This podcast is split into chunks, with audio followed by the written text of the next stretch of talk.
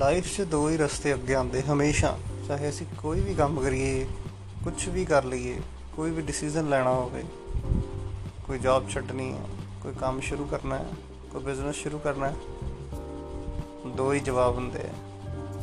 ਹਾਂ ਕਿ ਨਾ? ਚਾਹੇ ਅਸੀਂ ਹਾਂ ਕਰੀਏ, ਚਾਹੇ ਅਸੀਂ ਨਾ ਕਰੀਏ, ਦੋਨਾਂ ਹੀ ਕੰਡੀਸ਼ਨਸ ਅਸੀਂ ਫਾਇਦਾ ਲੈ ਸਕਦੇ ਹਾਂ। ਪਰ ਜੇ ਜ਼ਿਆਦਾ ਫਾਇਦਾ ਲੈਣਾ ਹੈ ਤਾਂ ਹਾਂ ਬੋਲਣਾ ਜ਼ਿਆਦਾ ਬਿਹਤਰ ਹੈ ਕਿਉਂਕਿ ਇਸ ਦੁਨੀਆ ਦੇ ਵਿੱਚ ਅਸੀਂ ਜੇ ਇੱਕ ਸੋਚ ਧਾਰਨ ਕਰ ਲਈਏ ਕਿ ਰੋਂਗ ਨਾਮ ਦਾ ਸ਼ਬਦ ਐਗਜ਼ਿਸਟ ਹੀ ਨਹੀਂ ਕਰਦਾ ਜਾਂ ਗਲਤ ਜਾਂ ਨੁਕਸਾਨ ਹੁੰਦਾ ਹੀ ਨਹੀਂ ਹੈ, ਤਾਂ ਅਸੀਂ ਸਾਰੇ ਸਕਾਰਾਤਮਕ ਹੋ ਜਾਵਾਂਗੇ।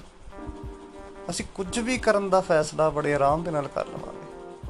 ਸਾਡੇ ਫੈਸਲੇ ਲੈਣੇ ਬਹੁਤ ਜ਼ਿਆਦਾ ਆਸਾਨ ਹੋ ਜਾਣਗੇ ਕਿਉਂਕਿ ਇਨ ਡਿਸੀਜਨ ਕਰਕੇ 90% ਤੋਂ ਜ਼ਿਆਦਾ ਲੋਕ ਕੰਮ ਸ਼ੁਰੂ ਹੀ ਨਹੀਂ ਕਰ ਪਾਉਂਦੇ।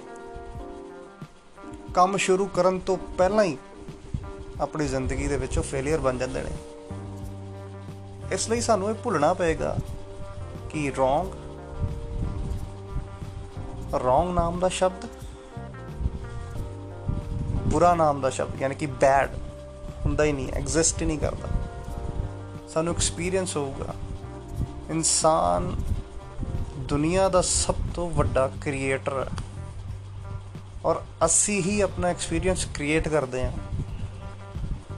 ਸੋ ਕਿਸੇ ਵੀ ਕੰਮ ਨੂੰ ਸ਼ੁਰੂ ਕਰਨ ਤੋਂ ਪਹਿਲਾਂ ਸਾਨੂੰ ਇਹ ਨਹੀਂ ਸੋਚਣਾ ਚਾਹੀਦਾ ਕਿ ਇਹਦੇ 'ਚ ਫਾਇਦਾ, ਇਹਦੇ 'ਚ ਨੁਕਸਾਨ। ਹੈ ਅਗਰ ਸਾਨੂੰ ਕੋਈ ਚੀਜ਼ ਅੱਛੀ ਲੱਗ ਰਹੀ ਹੈ, ਚਾਹੇ ਉਹ 5 ਸੈਕਿੰਡ ਹੀ ਲੱਗੇ, ਚਾਹੇ ਉਹ 5 ਮਿੰਟ ਲਈ ਸਾਨੂੰ ਅੱਛੀ ਲੱਗੇ, ਤਾਂ ਯੈਸ ਬੋਲੋ। ਕਿਉਂਕਿ ਅਸੀਂ ਹੀ ਉਸ ਐਕਸਪੀਰੀਅੰਸ ਨੂੰ ਕ੍ਰੀਏਟ ਕਰਾਂਗੇ। ਚਾਹੇ ਉਹ ਬੈਡ ਹੈ, ਚਾਹੇ ਉਹ ਗੁੱਡ ਹੈ, ਔਰ ਜੇ ਚੰਗੀ ਨੀਅਤ ਨਾਲ ਆਪਣੀ ਸੋਚ ਨੂੰ, ਆਪਣੇ ਐਕਸ਼ਨਸ ਨੂੰ